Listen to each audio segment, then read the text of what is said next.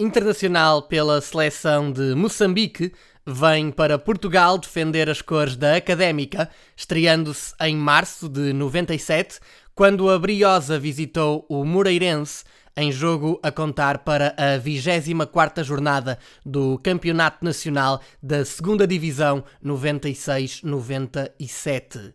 Estreia-se a marcar na temporada seguinte, já no escalão maior, frente ao Sporting de Braga, e fica em Coimbra até dois mil e três, quando se transfere para o Al Jazeera dos Emirados Árabes Unidos, mas cerca de um ano depois regressa à Académica, desta feita por empréstimo, onde fica até final da temporada.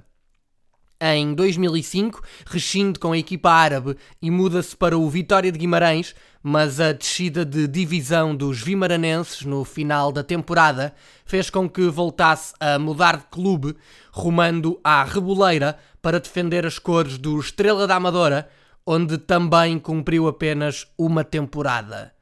Passou ainda por Chipre e África do Sul, antes de regressar a Moçambique, onde terminou a carreira.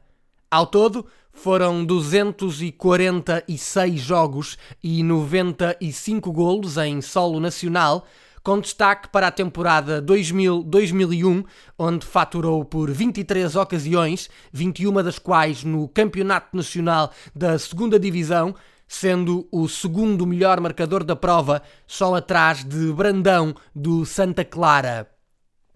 No escalão maior, a sua melhor época foi dois mil e dois a dois mil e três, onde apontou onze tentos e ficou no top dez dos melhores marcadores.